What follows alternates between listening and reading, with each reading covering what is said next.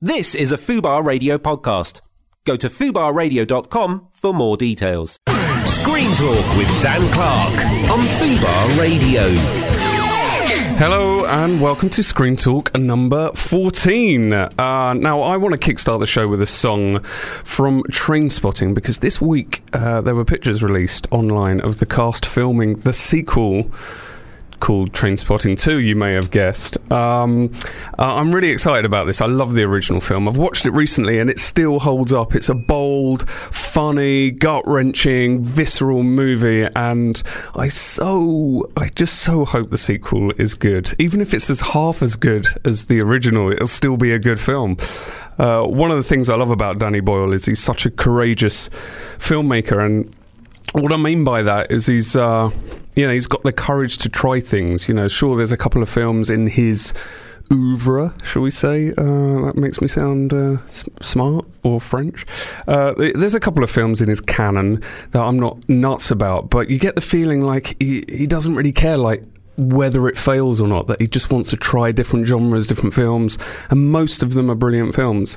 Um, I'm sure he's sensitive to negative press or whatever, but uh, but you just feel like he's like, fuck it, let's just do this. Um, and uh, I think you see that in his films.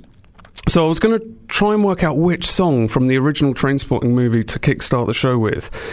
And I was going through the soundtrack, and there's so many. There's Perfect Day, Born Slippy, Lust for Life, Sing by Blur, which is a personal favourite Blur song of mine. So many good songs, and it actually got me thinking that there hasn't really been a movie in a long time that sort of completely captures the zeitgeist of popular culture. You know, like the way that Pulp Fiction did, or Trainspotting. You know, where where everyone's quoting the film, people are dressing like the characters, endlessly quoting and misquoting lines from the film. The people have got the soundtrack. People are copying the artwork. Do you remember the Trainspotting orange artwork? Everyone was then into orange, and there hasn't been a film like that in ages. Um, maybe, fingers crossed, uh, Trainspotting Two will do that same thing again. Um, anyway, so many songs to pick from, so I just did the easy thing and went to the first track. This is Lust for Life, Iggy Pop. For a song that has zero uh, chord changes, it's just like the same thread. That's a pretty long time to be going on. Uh, but what a brilliant song. You know, I've just criticised it, but it's actually uh, a brilliant song. Uh, where do you stand on the whole train spotting thing, James? I have James uh, Gill here from Shortlist Magazine, becoming uh, my um, my wife in crime. Second banana is uh, how I like to think of myself. Oh, okay. I thought that was the way you were describing uh, train your excitement for train spotting. I'll second give it- banana, to be honest. I thought it was a northern thing. Oh, second banana. so if I'm so we, so at Shortlist magazine we've just done it's out now folks we've done a, an issue all about 1996 Okay. it's 20 years since that Year. that year Yeah. of train spotting and TFI and the Euro- European Championships Mm-hmm. etc if I'm honest with you uh, while Britain was going crazy for Britpop and train spotting I was always more into the American stuff so like while Oasis and Blur were huge I was into say Pearl Jam and the Chili Peppers Mm. so if I'm honest I, I think Trainspotting is a, a really good movie, but I don't adore it in the same way that other people adore it. I didn't have the poster on my wall at university, for example. No, I didn't have a poster on my wall, but because it was it's sort of having a poster of a film like that is a little bit like having a Che Gar- Guevara t-shirt in yes, a way. absolutely. It's a, it's a little bit. Um, a little bit naff. I agree. But the fact that it had such a cultural impact, like popular culture, it was huge. You know, It was huge. I mean, that poster. I mean, my God, you know, it was it was iconic, wasn't it? Of the the, the, the main characters in, Mhm. in that lineup doing those poses. Do you um do you so it's hard for me to ask you this if you hold hope for a, a sequel to be any good. I'm, I'm sure the sequel will be awesome. Are you a Danny Boyle fan? Yes, I am very much so, good. and I love the fact that he can do so many genres. Mhm. Um, and well, oh my goodness! I mean, Yeah. uh, I I think Sunshine is, is probably Yeah. my favourite some people some people are a bit hard on Sunshine for some It's reason. wonderful. Any film with Mark Strong in it is fine by me. Okay, well, I mean, you're really clutching at straws with your Mark Strong link there because he's sort of hardly in it, is he? I think I think you know how much I love Mark Strong. Yeah. It's sort of like any excuse to crowbar Mark Strong into a conversation. If there, if you hear that there's a thanks uh, to Mark Strong at the end credits of a film, you're going. yes, Yeah. I'm there. You're- I'm there. It doesn't What- matter how tenuous. What I would say as well is there was a relatively unknown actor in that by the name of Chris Evans, Mm-hmm. and when you watched Sunshine, he he was the guy who really jumped out, wasn't he? Yeah, it, was, yeah. it was a real was whoa. Hang on a minute, who's that guy? Yeah. And so, to those of us who've loved Chris Evans for a while, it's perhaps no surprise to see him be awesome as, as Captain And America. he, and he obviously had such a hard time breaking through with what with his namesake. You know, it was really tough for him Imagine that. because Chris, our Chris Evans, he's huge in the U- US. The person I feel really sorry for is is is Bryan Adams because Ryan Adams came along and was Took his much- thunder, I mean, he? it's brutal. It, it would be like Rod Stewart thinking I'm all right, and then a guy called Bod Stewart being even cooler. well, by the rule Rod of Stu- Bryan and Ryan, it would be Odd Stewart, wouldn't Odd it? Stewart. and I'm, I'm if that isn't a tribute act waiting to happen, sounds like a Kevin Eldon character. Odd Stewart. To be honest, Odd Stewart is is kind of what Rod Stewart's become as he's got older, isn't it? God bless him. Yes. He has a train set, a toy train set, on the top floor of his LA mansion. And every time Rod needs some Rod time, that sounds awful. he goes and plays with his. This is not a euphemism, listeners. He literally Google it. He plays with a toy train set. I, I like that you're paint, you're painting out a picture that it's probably some huge millionaire's train set, but I like the idea that it's just one little circle going round. and One round. track, yeah. solitary train. It's- this is not massive. film news, Sorry, James. yes. Come on, you're a film editor of a magazine. Um, But, if, but also, if you want some random trivia, Hmm. I'm also your man. oh, okay, okay. Are you good in pub quizzes? Yeah, not bad, not bad. Okay, so look, Trainspotting, uh, that's a sequel that is 20 years, not in the making, but I think they've been trying to get it made in the last five years. But that's 20 years after the original. Yes. That is that the longest gap between sequels there's ever been? Well, Dan, it's funny you should Se- ask. Seeing as you are the uh, the man with the trivia. I would say off the top of my head, I reckon the, the the time between Bambi, the original Disney classic, and what I believe was a straight to DVD sequel, Bambi 2, we are talking 63 years Yeah. and 178 days.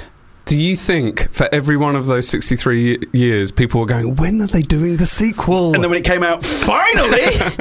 Imagine someone on their deathbed, Yeah. just a sequel to. yeah, yeah. Or just as they're about to die, it's all they've ever wanted, and they're literally their last breath. Oh, uh, news just came out. They're making a sequel. Ugh, dead. Why? Yeah, that, I mean, that is bonkers, isn't it? Fantasia, the same. Yeah. Had to wait ages for a sequel. Fantasia 2000. Did you watch it? No. No, not a lot of people did. 59 years, 48 days. wow. Incredible. There's a lot of. I'll be honest. I'll level with you, Dan. Yeah. I think we're friends now. I can be Yeah, honest. yeah. A lot of these are Disney cartoons with sequels that went straight to DVD. That's, yeah. Well, there's obviously money in it, right? Yes, Cinderella, 51 years. Peter Pan, 49 Okay. years. Some some more There's a that w- theme here. uh, more that we may know or be fans of. Any the the ones off the, you've actually got a list there. The ones off the top of my head, I doubt they're even in the list because they're they're nothing compared to 63 years. But I was thinking, um, The Hustler, Color of Money. Is that a sequel? Yes, or it is. that- That, you, you've got to say that's a sequel. And I tell you what, I watched, I rewatched The Color of Money recently. Oh, what a movie! Yeah. Oh, it's it's so I, good. I don't think it did very well at the time. It didn't do that well, um, and I know that I think it was Siskel and Ebert had really helped Scorsese on Yeah, the yeah. comeback trail. They'd really championed him. He talks about this in that documentary, Yeah. doesn't he? Uh, That's and, right. And they did not give it a great review. And, that, and, I th- and he said that that was his way of them saying, "We'll help you, but when you know you've you've still got to deliver the goods." But I think the I think the Color of Money is a, a minor classic. I think it's brilliant. And Brilliant. Cruise. I know we talk a lot Yeah. about Cruise. Yeah. 'Cause one day it'll come on. Cruise's charisma in that movie and the, the famous scene where he's let go to his head and he's doing all the trick shots Yeah, yeah. and Eddie Felson is furious. Uh, t- I mean, crikey. So not two a direct, special movies. Not a direct sequel. The Two Jakes. You know uh, that is the s- sort of semi-sequel to Yeah. Chinatown. I suppose similar deal, isn't it? In that it's a sort of sequel. They're not. They're not. Where do you stand on like going beyond a trilogy? Go, oh, you mean the fact that, say, they're making Toy Story 4? Yeah, that kind of thing. Because doesn't a trilogy just feel neat and like, yeah, this that works? It's like three acts. We comedy in threes. Everything's good in threes. I mean, this isn't really answering your question, but look at the Fast Furious movies. Because those movies are getting go. bigger and better, and we're approaching 9 and 10. And So- actually, you could argue I'm not. I'm not necessarily a big fan of the Fast and Furious, but I know from watching and being into film that they kind of had a dip at one point. did. Almost like, are you still making those? Yes. And now they're like, please still make those. Yeah, that is You know, so true. It's really you can imagine the studio going, "All right, you can make another." Whereas now, please, Yeah. when are you making the next? Yeah, yeah, yeah. Because those things just print money. They make so much money. It's insane. I've recently interviewed two of the directors, Justin Lin and James Wan. T- You think I'm enthusiastic? Chat with those two, Uh-huh. uh, but those guys, thanks largely to those movies, their their films, their their entire catalogue of movies are in the are in the billions. I mean, it's just incredible. one, the, the one that really upset me was the Indiana Jones one. Now, I would say the contra- controversial. I would say Last Crusade is my favourite Indiana Jones movie. I love Last Oh, Crusade. the, the- it's on a par for. I wouldn't say it's my favourite. It's on a par with Raiders. the chemistry he has Yeah, with, with Connery good. is. I mean, the bit where you think he's dead, or Connery thinks he's dead, and it's the line, "I thought I'd lost you, boy." Yeah. Oh my Ah. goodness, Niagara Falls. I um yeah, I, I I think I went to see it twice at the cinema. Twice. Here's a little story for you. Yes. This is this is um, a kind of observation on humour and, and age, right? So I one of the two times I went to the cinema to see it, I was sat with my brother, who's a couple of years older than me, and they did. I think it was the second time I went to see it, and he did. Uh, they first meet Connery and um, uh, Harrison Ford. They finally he finally finds his Yes. dad, and then he says, "Where's the diary?" And he went, "Oh, well, I brought it with me." And he went because he was meant to. Yeah, yeah. He sent it to him to get it away from the Nazis. And he says the line, "I should have sent it to the Marx Brothers." Hang on a minute, Right. That's good. that is a good impression, right? And then look, that was amazing, Dan. It's the, uh, Stop it. All right, I've got others. I've got You others. were a I'll do them hero another time. before. You've become a god. that was amazing. Calm down, no, James. That Calm was down. right. People listening, he did the face. All I can do is go sausages, but you did the full. Oh, I did damn! the full face. Can you I do did the full? I did the full you do? Connery. Um, Roger Moore. Oh, Miss Moneypenny. There you go. So, um, so he says, "I should have shunted to the Marx Brothers," and then the cinema erupts with laughter. And this is the second time I've seen the film in about oh, the space of a week or so. And I turn to my brother and I go, "I just don't." I knew who the Marx Yeah, Brothers were, but I was like, "I just don't see how that's funny." And my brother said to me, "Oh, you know, that's a joke for old people. When you're old, you'd probably like that." And I thought in my head, "No, I fucking wouldn't. I know what's funny." I was about twelve, And then you rewatched it. and then I watched it. It was on TV not long ago, and he went, "I should have shunted it to the Marx Brothers." And there I was chuckling Yeah. away, and I was like, "Oh my god, I'm old. Uh, mate, that Connery, that Ah, that is a gift blown for the away, ages. isn't it? really has. Um, can I do anyone else? Um, my daddy put this watch up his ass. Ali G, fantastic. Yes, good. Okay. Uh, so, what news do you bring with you? Okay, so Star Wars Episode 8. By all accounts, is in fine fettle. Uh, Mm-hmm. The director Rian Johnson has has Instagrammed that they're on the home straight, so they've pretty much finished uh, filming, and that, and then the special effects will then take over, Do which you- is incredible. Do you think that um, the average punter is like, oh, I hope they wrap on time? Well, uh, but I, what I would say is that your average punter probably is aware. The reason why this is, this is more interesting Mm-hmm. is because obviously Rogue One, which is out in A couple few of weeks. yeah, which is out in six months, uh, is having to go back in for extra shooting. So if I was working on Rogue One and I heard the news that Rian Johnson's pretty much uh, Yeah, done yeah. and dusted with his, you'd be like, "You son of a gun!" Now, obviously. A lot of films have reshoots, so it may not be that big of a Yeah, deal. yeah, yeah. The, but however, they have brought in Tony Gilroy from Michael Clayton and the Bourne movies. Mm-hmm. So, you know, who knows? Maybe the reshoots are bigger than we perhaps realised, or maybe it's all perfectly normal. What I would say is. Maybe they just want a shaky camera fight scene. So that's why they got him Yes, in. Yeah. exactly. Bit of Muay Thai, Yeah. hand to hand. But obviously, based on the trailer, Rogue One looks Yeah. amazing. So good. Maybe it's just not in the brand enough. That's the chat. The chat is it's because The Force Awakens was such an uber smash and felt like a continuation of 4, 5, and Yeah, 6. Maybe they're thinking that it doesn't quite fit in with those other four Too, movies. a bit too. so apparently they're, they're cranking up the laughs, whereas at the moment it's quite a somber Well, they should have got like war movie. they should have got some joke writers in rather than Tony Gilroy, shouldn't they? Who is brilliant, by the way. Is You're it right, Tony? it is. Tony. Yeah. Um, yeah, they should have got some, uh, you know, some gag writers. Dan and I would have done that for Yeah. free. We- well, you might. have. Sorry, I would have done that for free. I would have at least asked for a travel card. My agent right now is shouting at the radio, No, you wouldn't! Uh, I definitely would. Uh, so, um, also, you uh, you mentioned to me this morning. Are you t- you texting your agent? Don't listen to today's podcast. I am sorry for what I just said about Star Wars. So yeah, okay. So Warcraft, it's fair to say, has been met with some pretty middling reviews. Mm-hmm. It opens in the US this weekend, and predictions are that it may underperform. However, this isn't the first movie that has done incredibly well in China. So it's made something like $46 million in China already. It's on course to be an absolute uber smash over there. So, again, what is interesting is that films that we may think are going to be something of a disaster can be rescued by the Chinese market. Mm-hmm. And also, what you see are some studios pandering is maybe too harsh, but certainly, uh, let's say, appealing to the Chinese market. So I believe it was Iron Man 3, who was written by our mutual dear friend, uh, Drew, that's one for the regulars, Drew Pearce, that I believe had a special scene that was tailored purely for the Ch- Ch- uh, China market. Yeah. So I th- uh, what I'm saying is, uh, I think you can expect to see more of this because these Chinese audiences have this voracious thirst for these big Western movies. Yeah. You mean like films made by the West, not Western movies? Well, there's a Magnificent Seven remake out Yeah. later this year, So, maybe. so you never know. So maybe.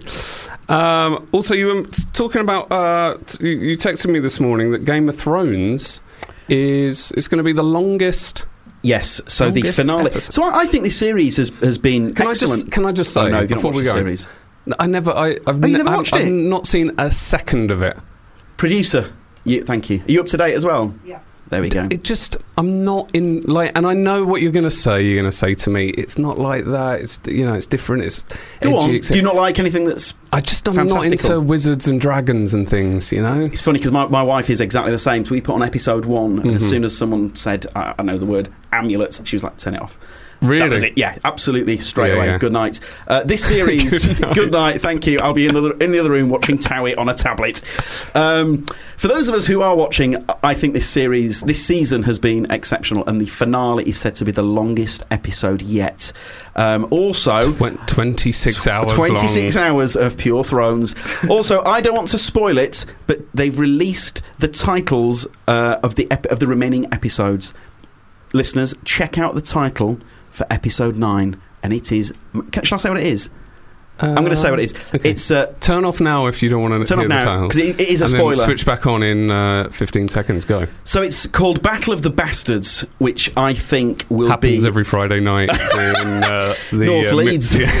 uh, which will be Ramsay, I believe, versus Jon Snow. And if you're a Thrones fan, that is like the- amazing. The newsreader.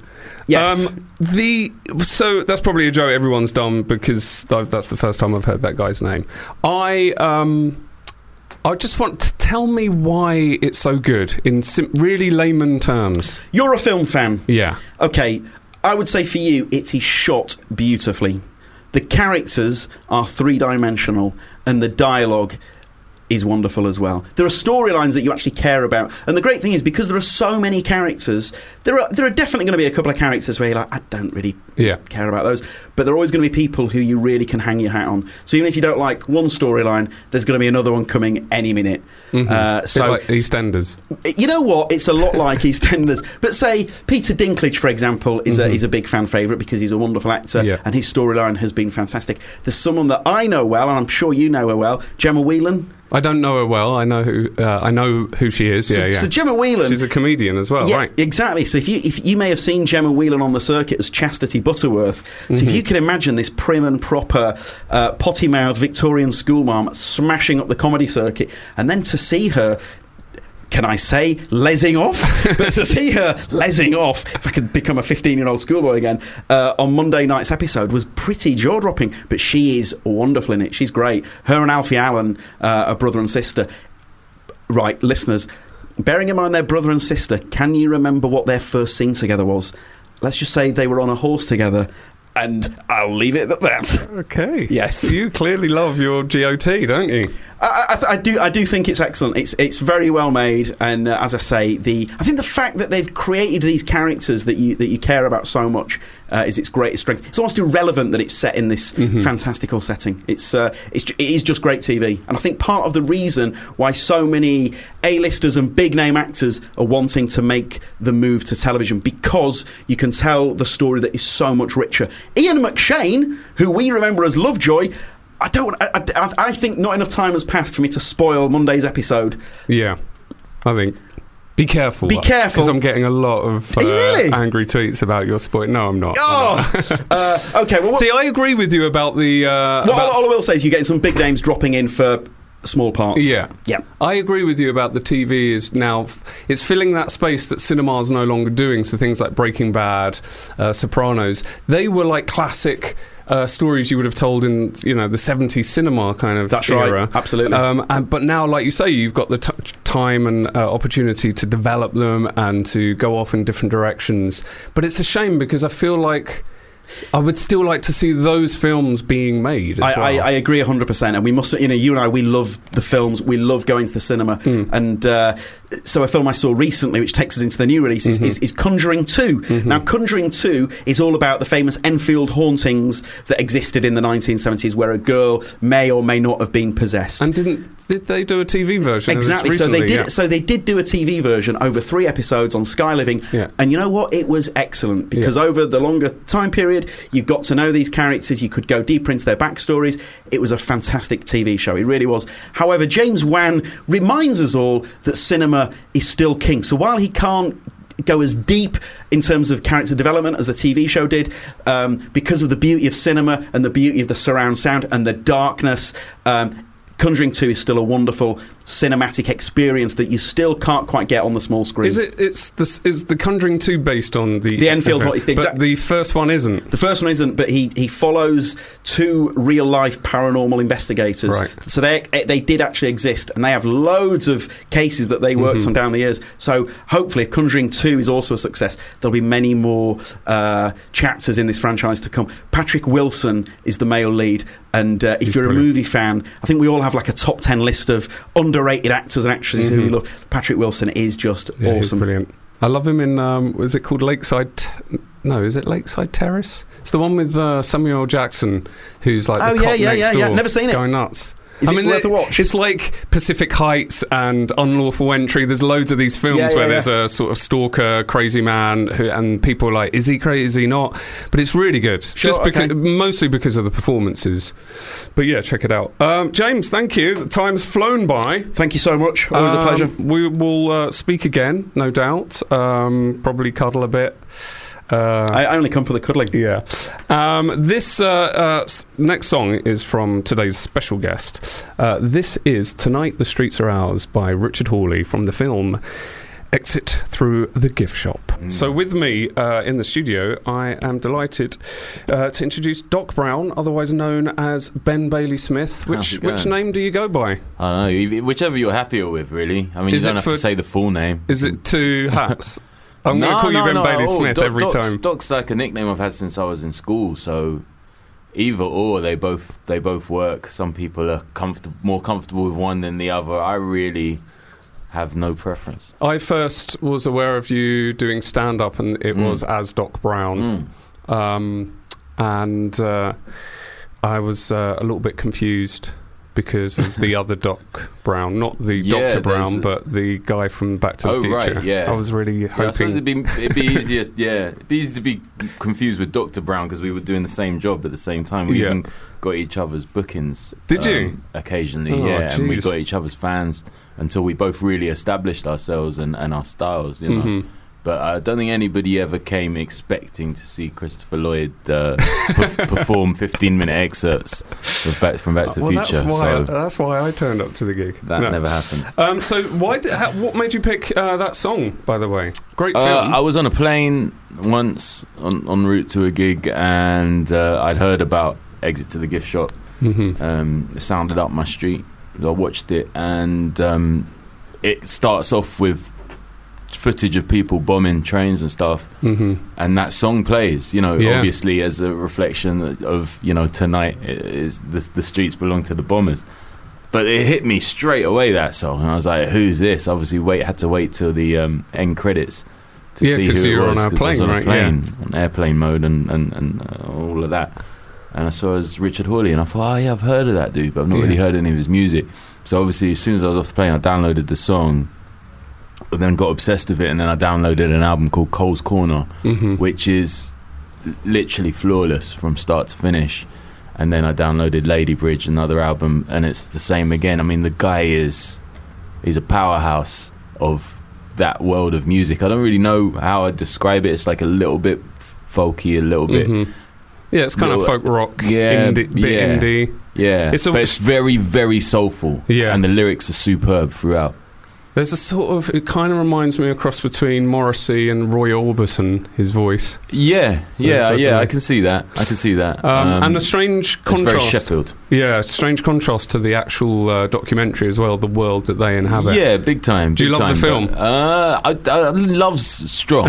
I enjoyed it, you know, but Yeah. it's not like up there in my you know top top ten Yeah, films. And not even top ten documentaries. I mean, it's it, it's it's good. It's Yeah. fine. yeah, yeah. Um, Sometimes there's, there's a tone to it where you're unclear throughout whether this is actually real Yeah. or false, which is fine. But Mhm. it's when when you're into documentary, it's a little bit like actually, I, I want I want the facts. Do you know what I mean? yeah, yeah. So there's there's an element to it. It's a little bit of a frustrating watch, but it's definitely entertaining. I think I've had that with a couple of films. The one that springs to mind was The Imposter, and I kept getting this Yeah. feeling that the sto- the makers of the film had deliberately changed the order of events so that the story I felt- worked better. I felt exactly the Yeah. same about it. There was something not quite right, Yeah. and not in not in a good old fashioned unsettling way, which is what it should have been because it's a very unsettling story. yeah.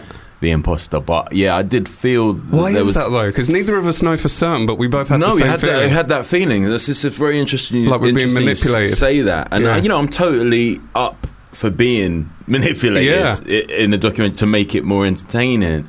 Um, but like I say, there is an element because I don't know if you're like me, but when I watch a documentary feature, I I don't do it during, but I can't wait for the end to like wiki the shit oh out man, of it, wiki totally. the heck out of it. I yeah, should yeah. say. You can. But I think Um, we're allowed to swear, aren't we, on this one? Yeah, I got a, a pleasing wink from the producer.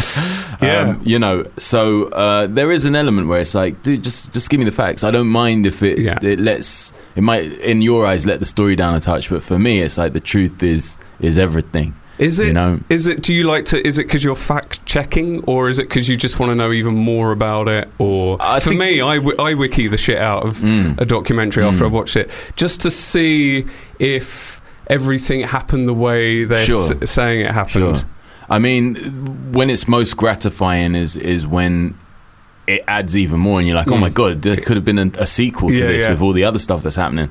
Like you know, when, Sequels when you get to the end of when you get to the end of the Jinx, and uh, you Wow, realize yeah, yeah. there that the case is going on right now. Yeah. You're like, oh my god, I want to see like a day by day blow. Mm-hmm. Uh, you know, a feature length collection of what's going on now. You want you want send, Um, uh, an hour update every day. Yeah, but I think there is a fact checking element. I'm, I'm, I've long been of the belief that, uh, you know, when we stopped becoming hunter gatherers, we just sort of moved into the, the, the realm of like hunting for useless information to Mm. make us make ourselves feel like powerful yeah. powerful beings again.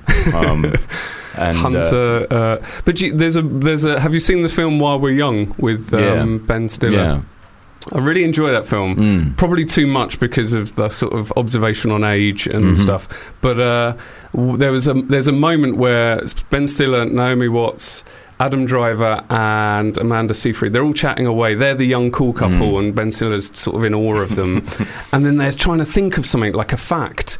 And then Ben Stiller gets goes to get his phone out, and Adam Driver goes, "No, no, no, no, don't, don't. Uh, let's see if we can guess." And they try out. and guess, and they can't. So he tries to find out, and he went, "No, no, no, let's just not know." yeah, that's really funny. and it scene. really blew his mind the idea of not knowing, Mm. which I relate to. unacceptable. Yeah, It could have really easily been overly pleased with itself that movie, and Yeah. it just about stays on the cusp. on the right side. yeah, Yeah.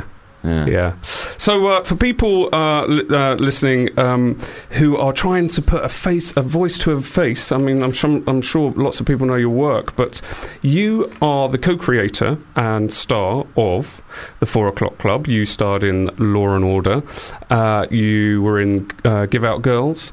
Uh, uh, you were the co-performer on Ricky Gervais's Equality Street video, which is now. I was watching that this morning. It's fucking hilarious, by the way. Thank you. Uh, it's now on like just under five million hits on YouTube, Wow. which uh, isn't bad at all, is it? It's not quite. Gangnam style numbers, but um, it's not a billion, but that's pretty fucking good. That's good. Um, and uh, I believe you'll be reprising your role with uh, uh, Ricky on his upcoming film. Is that right?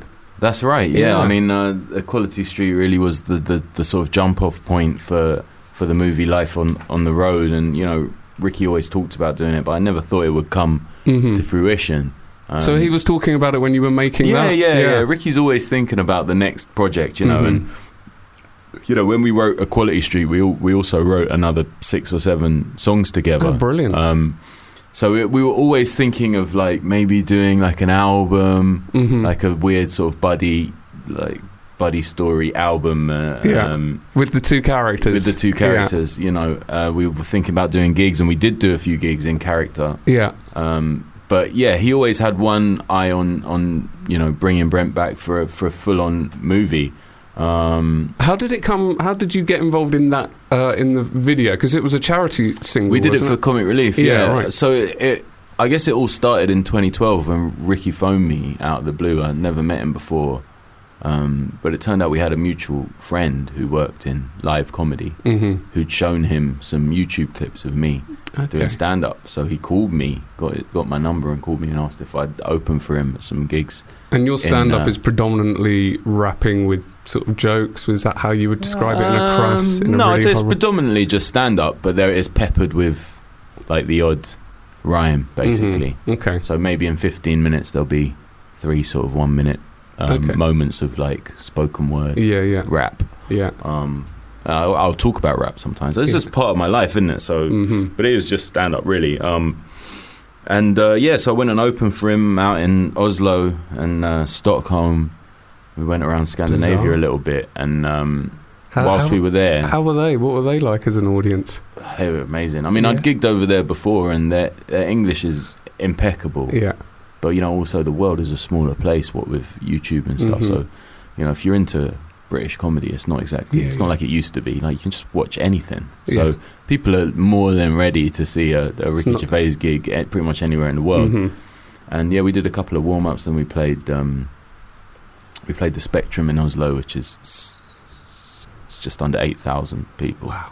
And then we played um, the Ericsson Globe Yeah, in uh, Stockholm, which is thirteen and a half it's thousand. amazing, isn't it? Playing that many people, people. in another country. I mean, that's bonkers. Yeah. That, that place was full. Um, but yeah, like after the gigs, you know, we went and had some beers, and um, he was telling me about this this show that he he was devising called Derek, Mhm. and he showed me a little um, video that he'd made of this character. And I was like, oh, okay. And he was like, yeah, I'm trying to make a like a six part series. And he was like, but I want to crowbar you in somehow. Mhm.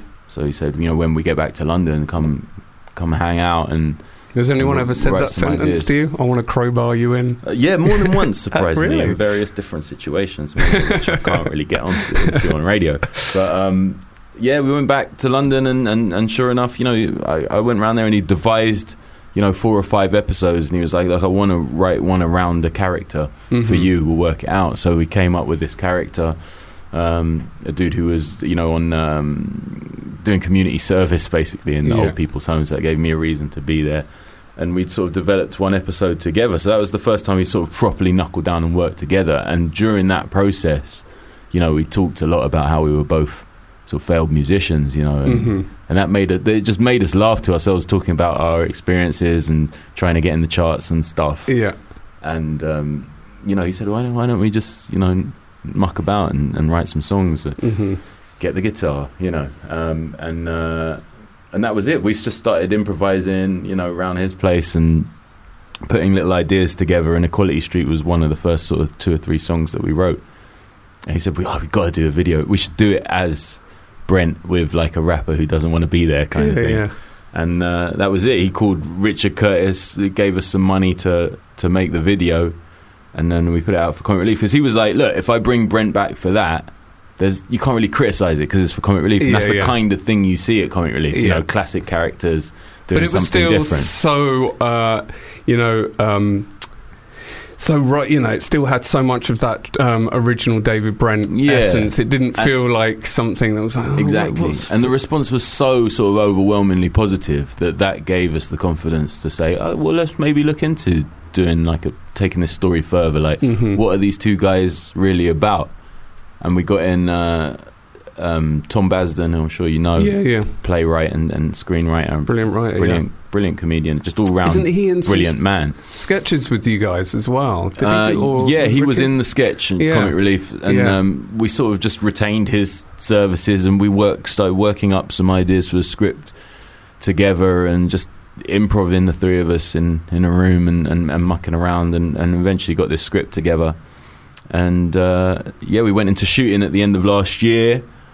Really quick shoot over like sort of five weeks, really, and um, a lot of music, a lot of gigs. We got in a proper band Mhm. uh, Andy Burrows came in from Razorlight and sort of kind of MD'd all the music, and we recorded the soundtrack at the same time.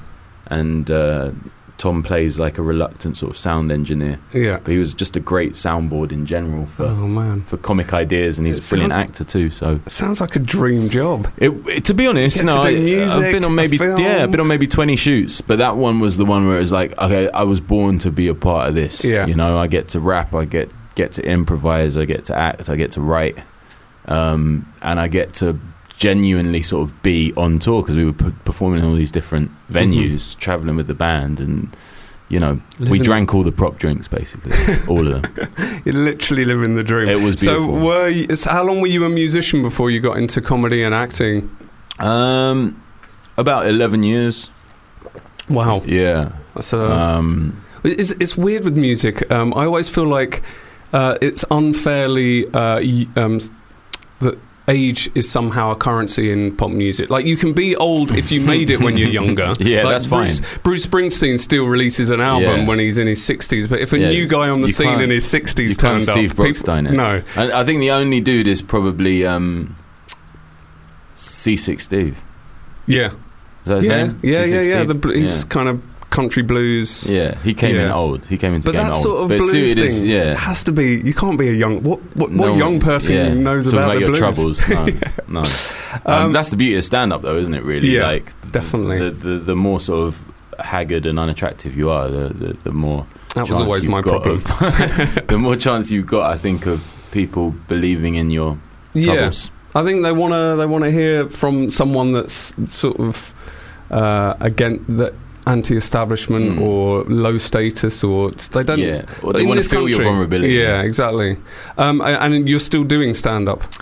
Occasionally, Sounds I like you're mean, it, I don't really have time. Yeah. That's that's the main thing, and uh, I think with stand up, you're kind of all in. Like you know, you got to be ready to to go anywhere in the world, and you've got to be able to give up a lot of time for travel. You know, Mhm. people think, "Oh, stand up, so you can do 20 minutes of work Yeah, a yeah. day," but it's the travel that kills you, and I I need to be around because I'm contracted to do so much other stuff now. So I will come back to stand up, you know, in Yeah. earnest, but not not this year. At what point in your music career were you thinking maybe I should be funny rather? I than... never thought that. No. I never thought it even once. Did someone say to you, "You do realise Yeah. what you're doing is funny"? Yeah, e- exactly. Uh, so, so what happened was, um, And you're like, "I'm baring my soul here, guys." yeah, What do you mean I had funny? a friend who used to work at Radio One who um, got back in contact with me at the end of 2007, and he'd gone into writing comedy, Mm. and um, he'd written a vehicle for Lenny Henry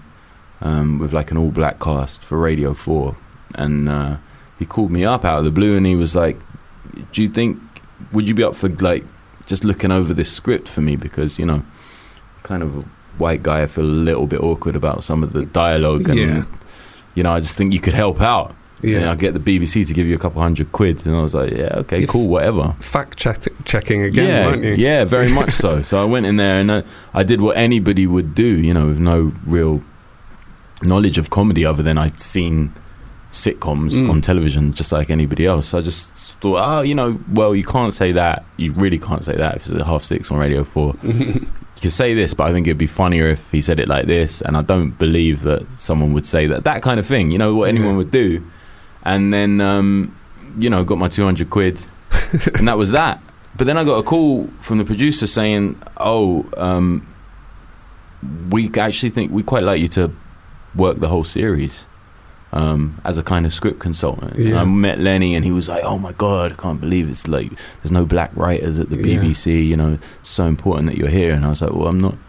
Not a, I'm not a writer, like, and I'm not at the talking about. BBC. Yeah, and, but I ended up working the whole series. Lenny started giving me little speaking roles, and then you know how it goes. I started doing the same thing on other Radio Four shows, just Mhm. writing gags and helping out.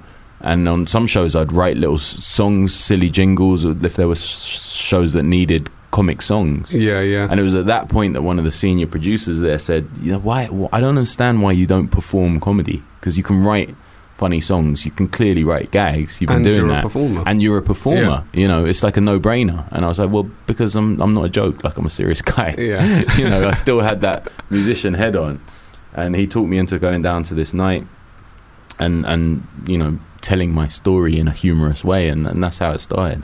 And did you get a bit of a that hit when you got a room going and you were like, actually, this I is- didn't get any laughs at Oh. all, but I didn't Why I- did you go back?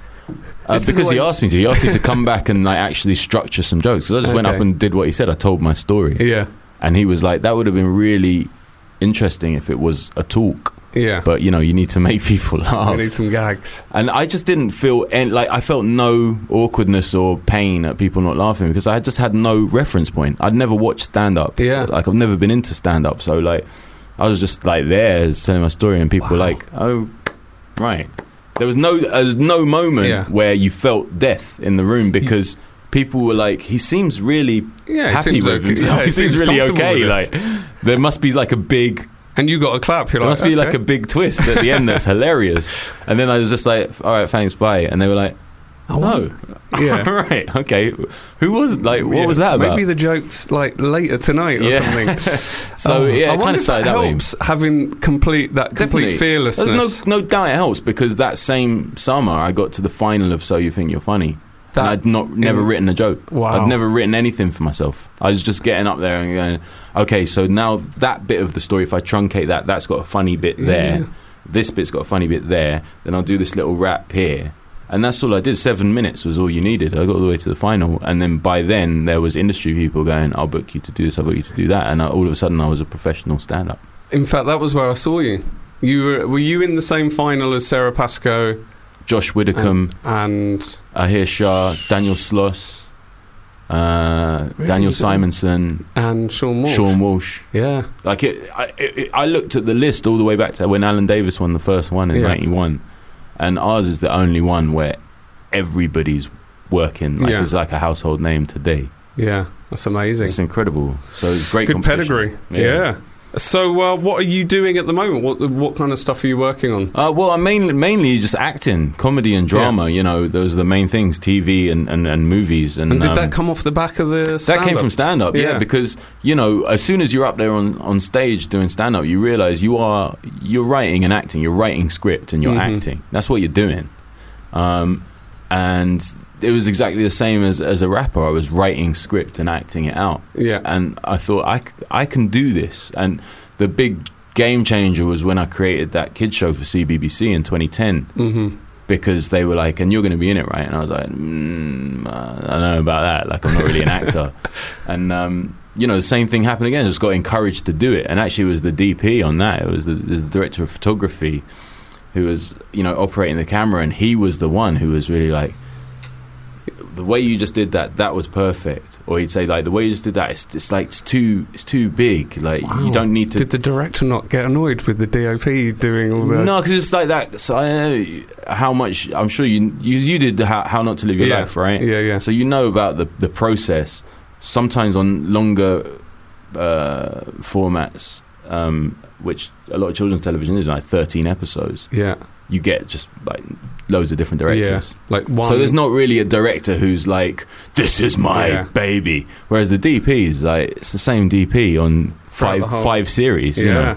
So you're not Wow. telling him shit. Yeah. And he was a really cool guy as well. So he'd just make these little. And also, you know, even though I was the number one on it, I didn't know what the fuck I was doing. Yeah. And the proximity. So it as was well. really helpful. He's always there, right there. So you yeah. can you can so have he kind of. quick. I sort of credit him with being like my acting coach. wow. Because you know I his was name? fresh off stage. His name's Dougie Hallows. Yeah. Um, he's he's People uh, are going to he's be a right. bit of a legend in north in the northwest. You know. People are going to be right. Actors are going to be writing to him for, for mentorship. You know, Yeah. can you help me with my acting? Yeah. So he's he was the one who could just spot straight away. Like I'm bringing too much of the stage to Yeah. the to the set. You don't need to shout. Like the Yeah. mic's going to pick you up. You know. That's amazing. Um, you don't. Your eyebrows don't need to go that high just because Yeah. you're surprised. You know? So I can. I can. He's like I can read how you feel. You just. You just think about Yeah. how you're feeling when you say that line. I, I, I'll. I'll do the rest. You'd be surprised how few directors will help someone with that. They'll they'll either a lot Yeah, of people go. Every director expects you to be fully formed when Yeah. you're there. Yeah, yeah. So I mean, I went from that job. It gave me a confidence to audition. I auditioned for um, this HBO series to play Mhm. like a hitman, and uh, they sent me, you know, the sides. Um, and was this put you? Did you put yourself on tape or did you go no, over no, there? they, they, they, they had me in the room. Right. Um, but I was so green. I didn't, re- I didn't even really understand. The th- oh yeah, like here's your sides, like whatever. So yeah, whatever. Like I was just reading the date and the time that I need to be in the room. Mhm. So I get there and they're like, okay, and I was like, yeah, um, I don't really know like what you guys want to do. Like you want to have like a chat or you want me to do some like improv or stuff. And they were like, no, no, we want you to do the fucking lines. and I was like, yeah, that's the thing. I was just like, I there was no script or anything. And they were like, we sent you two sets of sides. I was like, oh, s- sides. Oh, Is that like okay, right, right? And I was What- just sat there thinking, okay, I've completely screwed this. This is great. What And, did you uh, think the sides were then? I don't know. I just did. Just I like did that, just yeah, just that. I just didn't. I, I often uh, producer Nat will tell you I skim the shit out of emails. So, Yeah. um, I just like I don't know. I just I I just sat there and thought, hmm, I've screwed this. And they just gave me the sides, and they were like, okay, well look, read, Yeah. you know.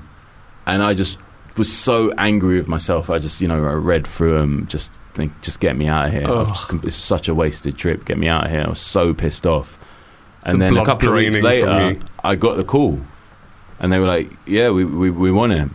And I What? couldn't believe it, and I th- all I can imagine was that I was so livid Yeah. with myself, but holding it in. You that do they really- thought this guy could be a psychopath. Do you know what I mean? He could be a hitman. And so I played. You know, I can't. I I I wasn't skilled enough to do a big, angry Al Pacino type hitman. So I I played it like that. I just I was very very quiet. Mhm. I, I never shouted, but I took out like 200 people over the course of that series. I blew up a building.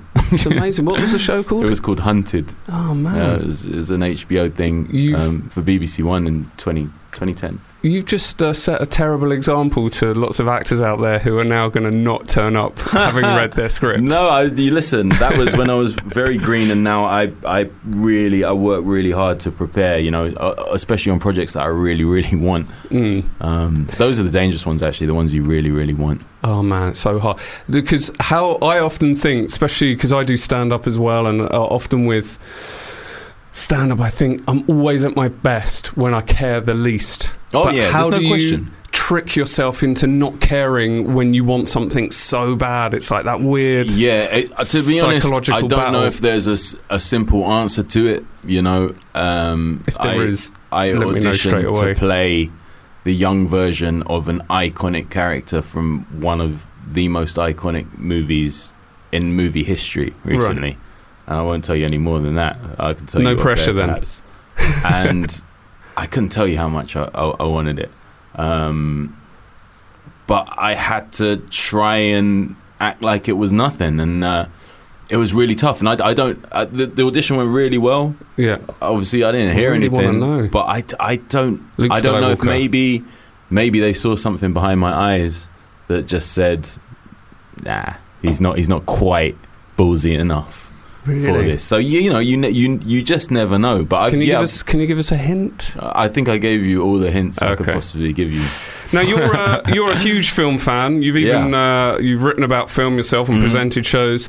Um, you have presented me with a guilty pleasure that now this puts me to shame because I've never seen this film. And when uh, I got told this is the film you were picking, I then thought, well, great, because one of the things I love on this show is that I get to watch Discovering new Yeah, things. But uh, I couldn't find it anywhere.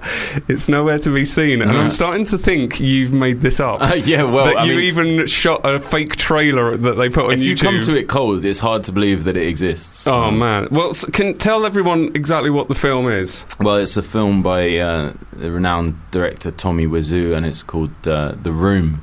Um, it's uh, an absolute shambles of, of, of 90 minutes based around uh, a sort of cr- crumbling relationship between a very creepy, possibly Au- Austrian middle-aged man and Hmm. his uh, his attractive Sort of hard to half- know where he's from, isn't it? Yeah, he claims he's from America. Right. Um, He's definitely not. he, I don't think he. Unless I don't know what state. state that is. Um, but he is a state. He is a state himself. And um, this was a movie that gained cult status because it was obviously released as a as a a, a taut.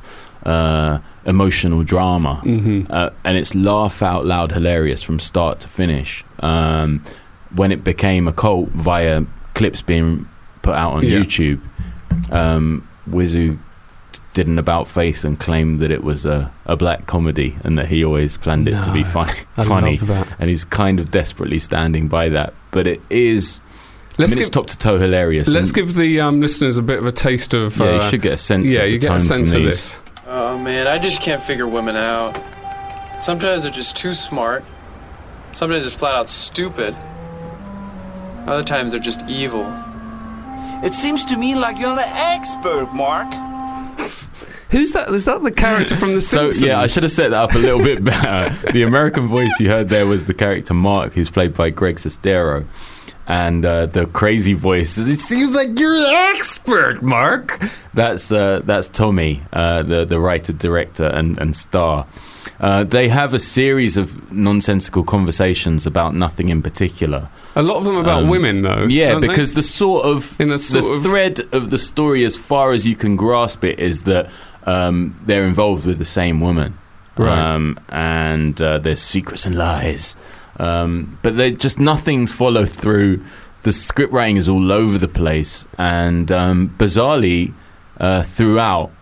Um, characters throw an American football to each other when when There's no conversing. yeah, There's no got to rhyme or reason for that. business. It feels like it feels like it was an improv game or something Yeah. that they just took. what your turn to through. speak when you? There's get even the a scene where they all show up in tuxes yeah, to the same, uh, you know. For no I mean, every, everything's pretty much shot in, in, in one room, and the- there's one one scene where they do show up in tuxedos, and you feel like this was related to a party, perhaps that they got cut from the movie, but they just couldn't be asked Yeah. to cut all the bits because there was some gold in the tuxes. So When I watched it, I, well, I watched the trailer on YouTube. Uh, it, check it out, people. The Room, and this isn't Room, the recent Brie Larson movie. The Room. Uh, just l- put that into YouTube. The trailer alone is hilarious. I thought it was like a porn film without any sex, there is sex. Is there is there? sex. There's quite explicit sex in it. but it's the sort of it's that porn acting, like when the yeah, it is like porn. Like you expect it to be full blown sex within a minute, but it isn't. It's a genuine attempt. A, a, a, you know, a, a cinematic Yeah. masterpiece, and it's so so ill thought out that it, it becomes brilliant. What is Um, the room in question? Well, that's another big question. there's this there's so much set up and literally nothing followed through that you know What, why, so why is it a guilty pleasure for you? Do you? well because it's there's no question it's it's the worst film ever made right. Um, I think it beats out Edward and, and, and, and all of that st- all of that stuff um, that's sort of well recognised. I th- because films, yeah. because there's no excuse in in the modern age Mhm. when you can make a movie on an iPhone yeah. for a film to be this technically awful. There's there's just no excuse. but you enjoy watching. it. However, it is very very enjoyable. I had a, a- a similar experience recently when I was uh, on on a rival film show on, on, on Five Live. I had to watch a bunch of new films, and there's a movie out this week called Misconduct Mhm. with Al Pacino and um, Sir Anthony Hopkins, yeah, which and is it is almost the room level incompetent in, in the in the filmmaking, but with a Oh huge budget God. and big stars.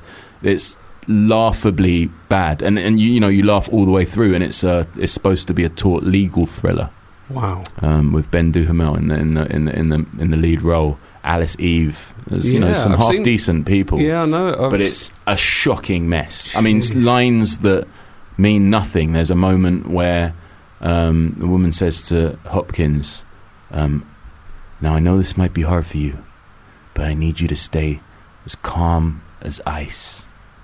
Wow. what? What? Sorry, that's. That's not a, that's not a phrase. That's not that's not something that people say. It is now. Um, and there's there. there's a lot of that in misconduct. I'd highly recommend that as a guilty pleasure which as well. which is more pleasurable and which is more the room's guilty? more pleasurable Yeah. because it is con- it's got more laughs to the minute than most comedy films you'll ever see. Yeah. Whereas misconduct, you're sort of you're uh, you, it's more of a thing of wonder where you're just like, wow, this is a multi-million Yeah. dollar movie What- with what- two Oscar winners. What were Al and Anthony talking about in between takes? Like? yeah, I mean, I shudder to think. Yeah, well, There's some amazing lines from them as well. Uh, Anthony Hopkins at one point says really threateningly to a guy, "You want to talk a deal?" I don't think that's a phrase. either. I don't think anybody's ever said that. they're that. before inventing either. phrases. Yeah, That's what you're phrases. missing. You're missing that they're trying to, you fantastic, know, push the envelope fun. with with um, phrases. but Well, yeah, the room is is well, unbelievably awful, and the archetypal so bad it's good movie. I'd say. Well, I'm going to hunt it down. Uh, thanks so much for joining us. Uh, it's been a pleasure talking to no, you. No, pleasure to be here. Um, Thanks. Good luck with everything you've got coming up, and I can't wait to see the David Brent movie. Yes, August Um, nineteenth. Yeah, man, that's Yeah, amazing. man. And I'm sure Just you'll be talking about it on the show. Maybe Yeah. I'll come back and. Uh, Definitely. Well, thanks very much. stuff. This. Uh, why don't you introduce your final song uh, and tell us why you picked this one as well?